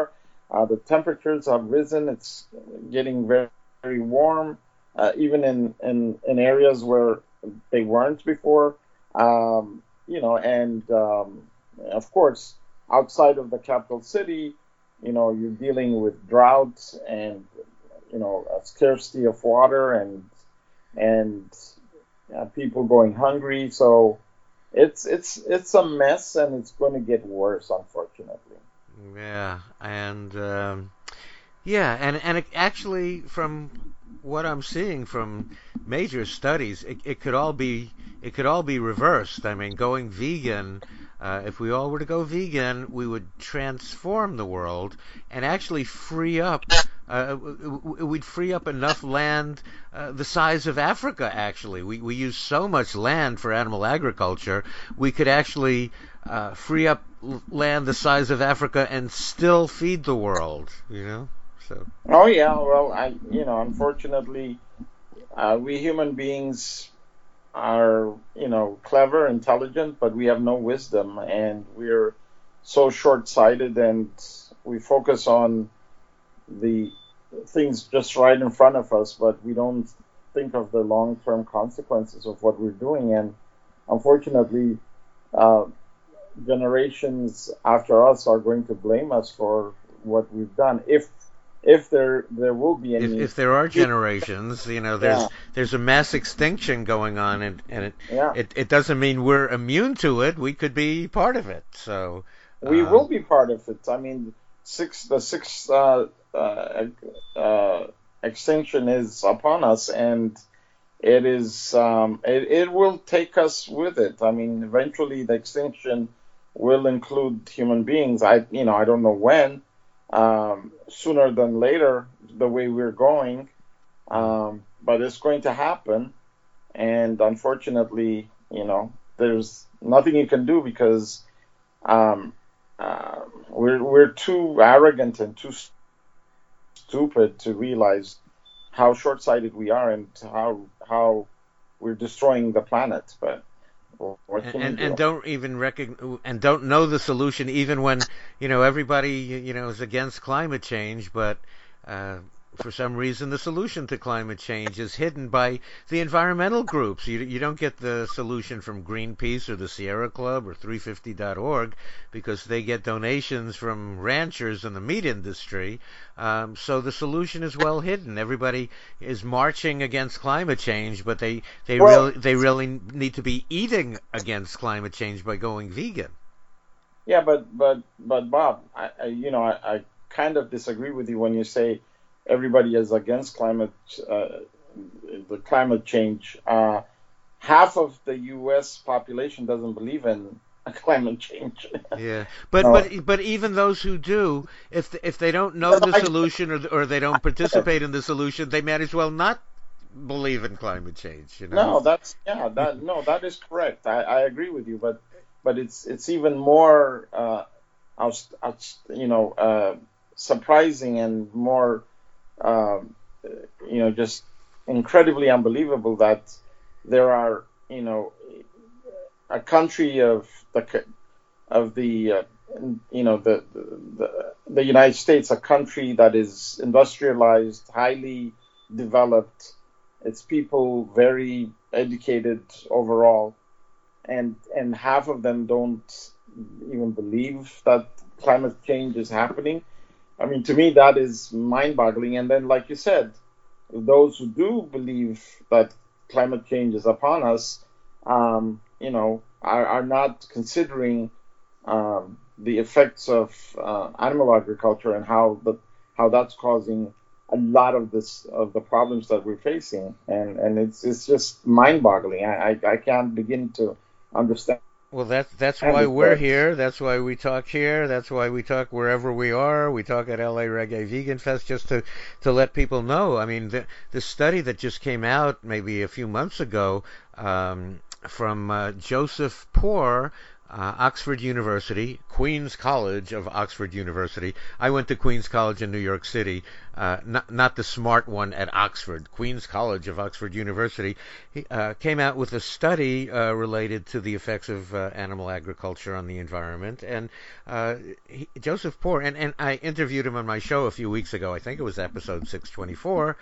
At the archives at go vegan radio dot com, but he said we would end the mass extinction by, by going vegan. If the human population were to go vegan, we would end the mass extinction. Like, who who's for mass extinction? Anybody here for mass extinction? No, you're against it, so uh, all you have to do is go vegan. You know, I think a lot of people who are against climate change think that, oh, it's good, it's some tax scheme, you know, it's some, you know, some financial thing, which they always try to cash in with carbon trading and all of that, when the when the real solution is we all have to go vegan. We all have to do our one seven billionth of a part to do it, you know. So yeah. um, I mean, if we're going to save Jamaica and the Caribbean, we have a reggae festival coming up. Uh, all of those instruments, all the reggae bands in Jamaica, those instruments aren't waterproof, you know. So um, we all have to go vegan because the ocean waters are rising uh, uh, because the ice clu- ice cubes are melting in the Arctic and wherever. Well, the the, the uh, Caribbeans won't be a, won't be around in a couple of decades the way we're going, you know. Yeah, the, the, yeah. You know, the islands, cities. Yeah. Not not only the islands, even you know, uh, cities, major cities along the coast, you know, Miami, uh, right, right. Houston, New York, Washington, all of these places are going Right, most of underwater. California, most of California, yeah. and uh, oh. well, when I was saying the islands, I was I, I was going to say, you know, Manhattan is an island also, by the way. So uh, that there's your island, another island nation biting the dust, you know, and, and creating refugee situations and just all sorts of things that, and we have all these weather episodes. So it's time, it's it's time, and I I think that. Uh, Well, just, just the reaction I'm getting from people now to L A Reggae Vegan Fest, I think they, I think people are feeling, you know, it's time, it's it's time to do something, and and uh, reggae and vegan go very well together, um, as we will find this Sunday, and uh, uh, Doctor Roba will be talking there about health issues and other issues. Doctor Roba, the president of the International Fund for Africa, and the website is i fund africa dot org. And we're also going to do a, a benefit dinner to try to raise some money uh, to pay for what we've spent at L A Reggae Vegan Fest. And so uh, Anteneh will be with us at Rahel's Vegan Ethiopian Restaurant. Uh, let's see, where did I put the address? I guess if I say it again, Google will eavesdrop. Rahel's Vegan Ethiopian Restaurant in Los Angeles. And uh, Google is always listening. Is They're always Rahel Ethiopian Vegan Cuisine. See, always listening, always listening. Um, and that's at ten forty-seven Fairfax Avenue in Los Angeles, Rahel's Vegan Ethiopian Restaurant. And um, so, what? What's some? What's maybe people don't even know uh, Ethiopian food? What's some of our favorite vegan Ethiopian food, Anteneh? Oh, there's so many. Uh, we have uh, churro, kirk, uh, you know, basically all the vegetable groups. Um, uh, Beautiful, wonderful tasting salads, uh, lentil uh, um, stew. Um, I, I and there's the bread, right? The, the, the that that bread, that special. Injera. What is it? Yeah, made made of teff, uh, injera. Yeah, kef. Is that K E F F? Is that what I or no no K E F F F. Yeah, K K E K E F F or what am I am I what am I, what am I saying wrong? Kef Kef Kef. Okay. Yeah. So, so we have an all-you-can-eat Ethiopian buffet Monday, starting at six thirty, and uh, I believe the information can be found at l a reggae vegan fest dot com or at uh, go vegan radio dot com. Or on our Facebook pages, we have at Reggae Vegan Fest, at Go Vegan Radio, and and what are what are your uh, social network uh, um, identifications, Anteneh? What do you mean? Well, how do people find you on the social network? What do you have? Where are you? What? Uh, how do they find you? How do they contact you? Facebook, on, uh, Twitter, yeah, face- website. Well, yeah, Facebook. Uh, is, you know, the best uh, Anteneh Roba. Um, they can find me through Facebook, and uh, uh, the only other uh, the other way is, you know, via email or my uh, you know my clinic's website. So those are the choices. Okay. Oh, and so uh, Anteneh Roba is A N T E N E H. And Roba is R O B A. So, yeah, you um, for many years were in Texas uh, uh, with the emergency room uh, there. Now you're in Fairfax, Virginia. What what are you up to lately? What are you, what are you doing there? Um, I'm basically a, a, a solo practitioner. I do uh, uh, anti-aging medicine and obesity medicine, and you know some cosmetic medicine. Mm-hmm. So, uh, so the ve- the vegan part seems to fit in with the uh, anti-aging and the uh, weight. Yeah, weight management, definitely, yes. Yeah. Well, everybody, uh, everybody's everybody's concerned about weight. So, how does that tie in with being vegan? What do you, what do you see there? Well, you know, obesity is a major uh, problem, not only in the U S It's it's it's all over the world, even in Africa, believe it or not. Um, you know, the association. Anybody thinks of Africa, they think of hunger and suffering. Well, uh, you know, those days are gone now. I'm not saying it doesn't happen in, the, in some parts of Africa, but overall, African countries are developing, are getting wealthier. Our standard of living is improving, and with that comes um, McDonald's and K F C. You got it. You got it. I mean, like if you go to Nairobi, for example, in Kenya, you would be surprised how many how many fast food uh, joints there are, U S fast food joints, um, and South African uh, uh, uh, food uh, establishments. You know, fast food establishments. So.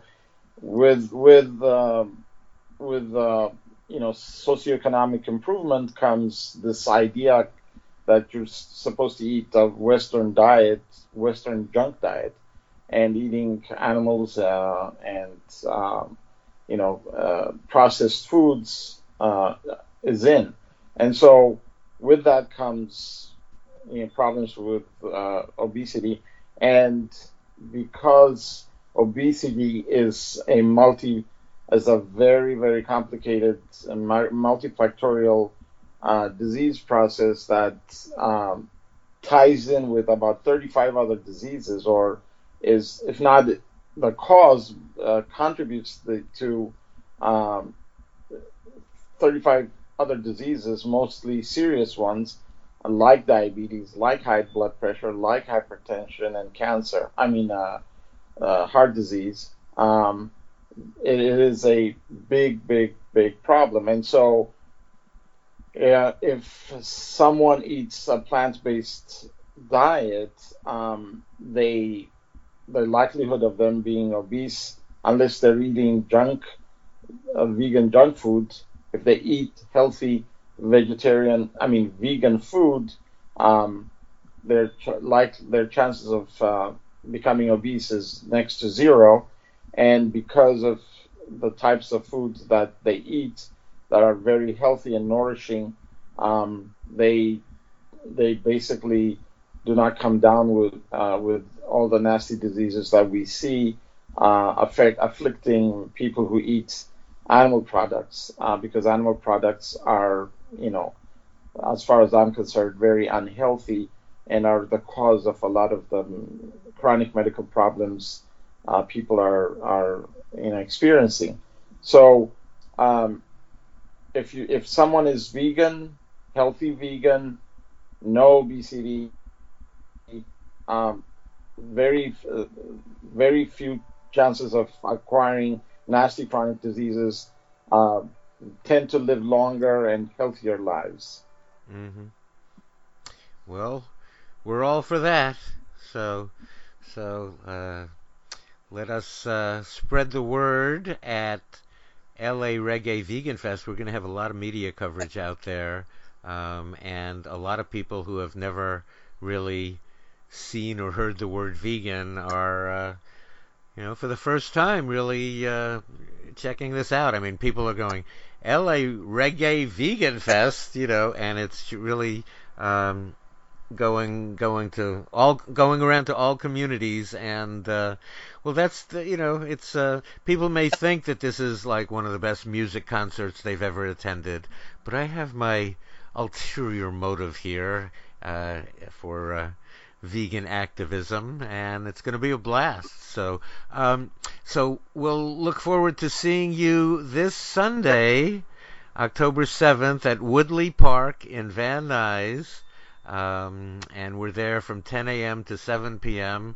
Don't be late, because Antenna comes on after the kids' uh, show, ten thirty to eleven, um, and he'll be uh, Antenna will be Doctor Roba will be on the main stage uh, at eleven, and then at eleven thirty he will speak uh, at our Free College of Vegan Knowledge. We're we're setting up a um, an area open to the public, so uh, even if people aren't buying tickets uh, to come into our, our music show and food festival, um, we're going to have a lot of vegan information there for free, and Anteneh will be out there with about a half-hour presentation, free and open to the public. That's just south of uh, L A Reggae Vegan Fest at Woodley Park, Section one, Woodley Avenue, just south of Victory Boulevard, north of Burbank Boulevard. And then uh, the following night, Monday, we will be at Rahel's Vegan Ethiopian Restaurant, starting at six thirty, all-you-can-eat Ethiopian buffet. So, um, and uh, yeah, go ahead. Yeah, no, I just want to remind uh, remind you to tell people that I. Monday night, I'll be talking about the our, my new book that came out. Oh, that's right. I, I'm glad you reminded me. Yeah, in fact, uh, tell us a little bit about it now. Right. That's uh, we we have so much to discuss. We don't even get to, oh, you have a new book that just came out, Anteneh? Really? Okay. Uh, Africa and Her Animals. Tell us a bit about that.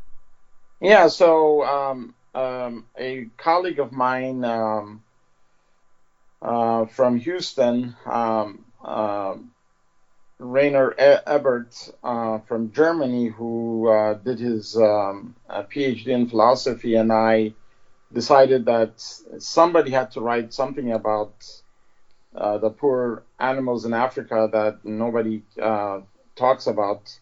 And so we we decided to engage uh, people from multiple disciplines across four different continents to contribute to this wonderful book. And we even got uh, J M Coetzee, uh, the uh, two thousand three Nobel laureate, to, for, to forward uh, uh, our book called Africa and Her Animals, A Philosophical and Practical Perspective. And basically, um, uh, you know, non-human animals are essential to the everyday lives and well-being of Africans. Uh, they impact and are affected by African societies in diverse ways. Uh, and this book, uh, our main uh, aim was to uh, investigate and analyze the moral, social, cultural, religious, and legal status of non-human animals in Africa. So we had contributors from several Uh, universities in Africa, lecturers, uh, and also um, activists on the on the ground, and uh, uh, people who are involved in animal uh, protection here in the United States um, and uh, Europe and the, uh, Australia. So it's an incredibly interesting book. Uh, it was printed by the University of South Africa. Um, and it's out, uh, and I'll I'll bring a copy to uh, the event, uh, and if people are interested, I can give them uh, information on how to get the book. Terrific. Okay, so we'll talk about the book on uh, Monday evening at Rahel's uh, Vegan Ethiopian Restaurant, and you know. Uh, maybe Peter Singer uh, should read that. Maybe Peter Singer should read his own book, and maybe that would convince him to go vegan. You know what I mean? It's like, he, here it is. You're going, wow, his book influenced me. I went vegan, and he's not even vegan himself. You know, it's like, what's going this, on? I mean, this guy, this guy, honestly, you know, that book, Animal Liberation, changed so many lives for the better. So many So many people like me who had no idea, no clue about how how much animals suffer on this planet, and this guy wrote this wonderful book. You know, it, it's not, it, you know, it's got its issues, and it's not it's not a perfect book, but but it's a, a true eye opener for people like me. When I and, start... and, and it was for me, too, many years ago. I mean, I, I don't remember. It seems like I read it decades ago, that I might have been in college. And, yeah, it had an impact on me. And here the and, guy goes around eating cheese pizzas. I, so I don't know what... yeah. I know. It's just, it's amazing. I mean, it's amazing the contradictions that exist and how, you know, how people of, you know, with that intelligent and, you know, with the... you know, the ability to process information and to really, you know, uh, transmit the, the, you know, in an, a very emotional and powerful way, the suffering of animals can, can, you know, go around eating animals is beyond me. It's just, it's, I cannot, yeah, I cannot, I cannot comprehend it. it. It just makes no sense. He's a, he's a total con- contradiction. Some might say hypocrite because, you know, I mean, I, I guess uh, his feeling is it's, it's, if the animals have a halfway decent life, it's okay to kill them, but they never even have a halfway decent life, you know, I mean, so that's part of the propaganda also. But, you know, there's there's that hypocrisy everywhere from, um, you know, the, the spiritual leaders of the world, the Marianne Williamsons and the Deepak Chopras who aren't vegan, you know, the yoga practitioners who aren't vegan. I mean, it's just, it makes no sense. There's so much hypocrisy. What about, what about the Dalai Lama? He's another the, one. The Dalai Lama, right. And he says, and, and not only, not only, is a hip, he's a hypocrite and he eats animals. He's a liar too. He he tells when people ask him why he's not a vegetarian, he says, "Oh, my doctor told me I had to eat meat." Really? You will get another I mean, doctor. Get another doctor. But you know? No, but he's making he's making it up.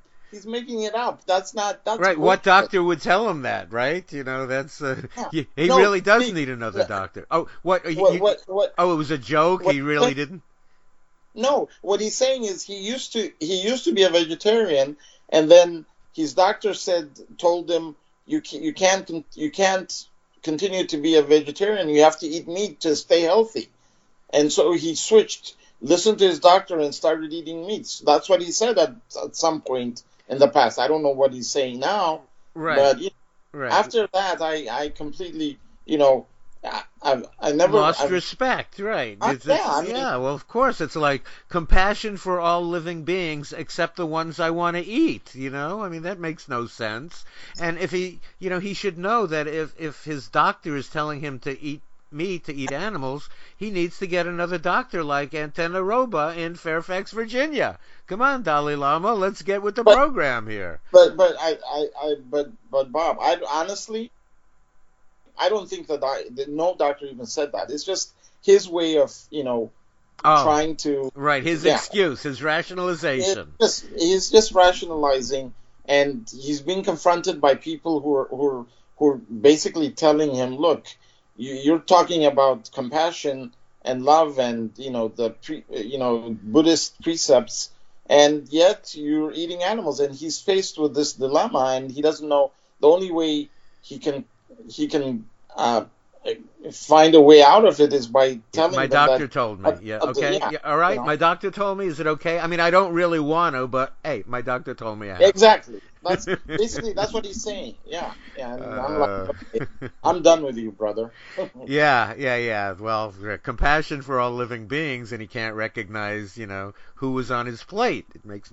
Yeah. And and there's so much of that that goes around. And and you know, um, the. Um, Well, we have L A Reggae Vegan Fest and the Rasta Rastafari uh, culture out of Jamaica, which is vegan. They're, they're out of the nineteen thirties, um, you know. So, you know, if you're really Rasta, you're supposed to really be vegan because I T A L is vegan, as our other guest on this program, Loretta Green Williams, is telling us. So, you know, so yeah. As far as I know, Rastas are vegan, and more power to them. And you know, there's a big Rasta community in Ethiopia, in Shashamane, southern Ethiopia, and it's a big community. And from my understanding, they, they no animals, none, zero. That's the way it's supposed to be. That's the yeah. way it's supposed to be for all of us. So you know, yeah. All right. Well, we'll push it. We'll we'll, we'll keep it going. We'll get there. Uh, we're working on it. So, okay, Anteneh, well, it's great talking to you again on the show, and it'll be, be great seeing you uh, s- uh, Sunday and Monday. So everybody come on out and hang out with Doctor Anteneh Roba, and uh, let's have a good time. Good, good, wonderful. I can't wait to to be there, and um, you know, participate in this wonderful event. Yeah, well, we're looking forward to seeing you. So, okay, we'll uh, see you soon. And again, um, tell us again. Uh, so on Facebook, just go Anteneh Roba, A N T E N E H R O B A, and we'll see you Sunday at L A Reggae Vegan Fest. Get your tickets now at L A Reggae Vegan Fest dot com.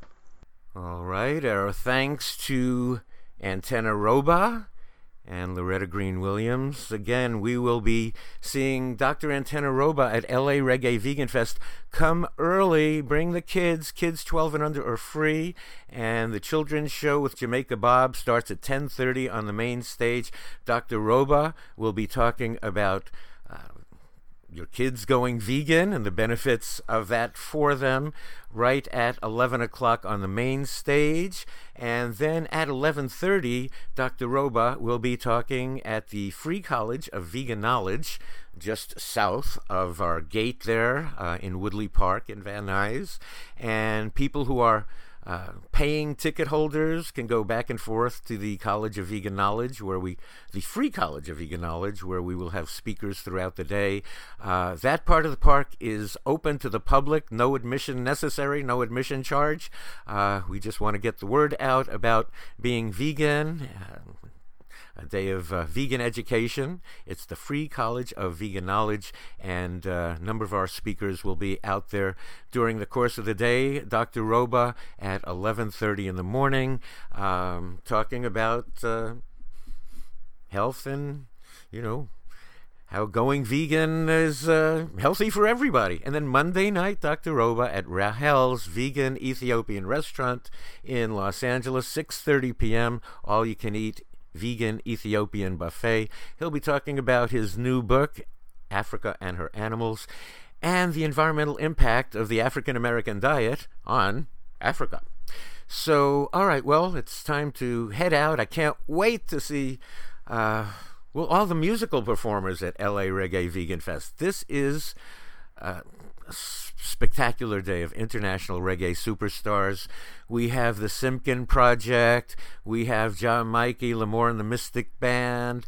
We have Sister Carol and Bushman and Maccabee and Glenn Washington. So what a day. It's like the Woodstock of the twenty-first century. So I look forward to seeing you out there. Again, um, there are still discount tickets available if you're listening to this program uh, before October sixth. If not, uh, tickets at the door. See you there. Thank you for listening.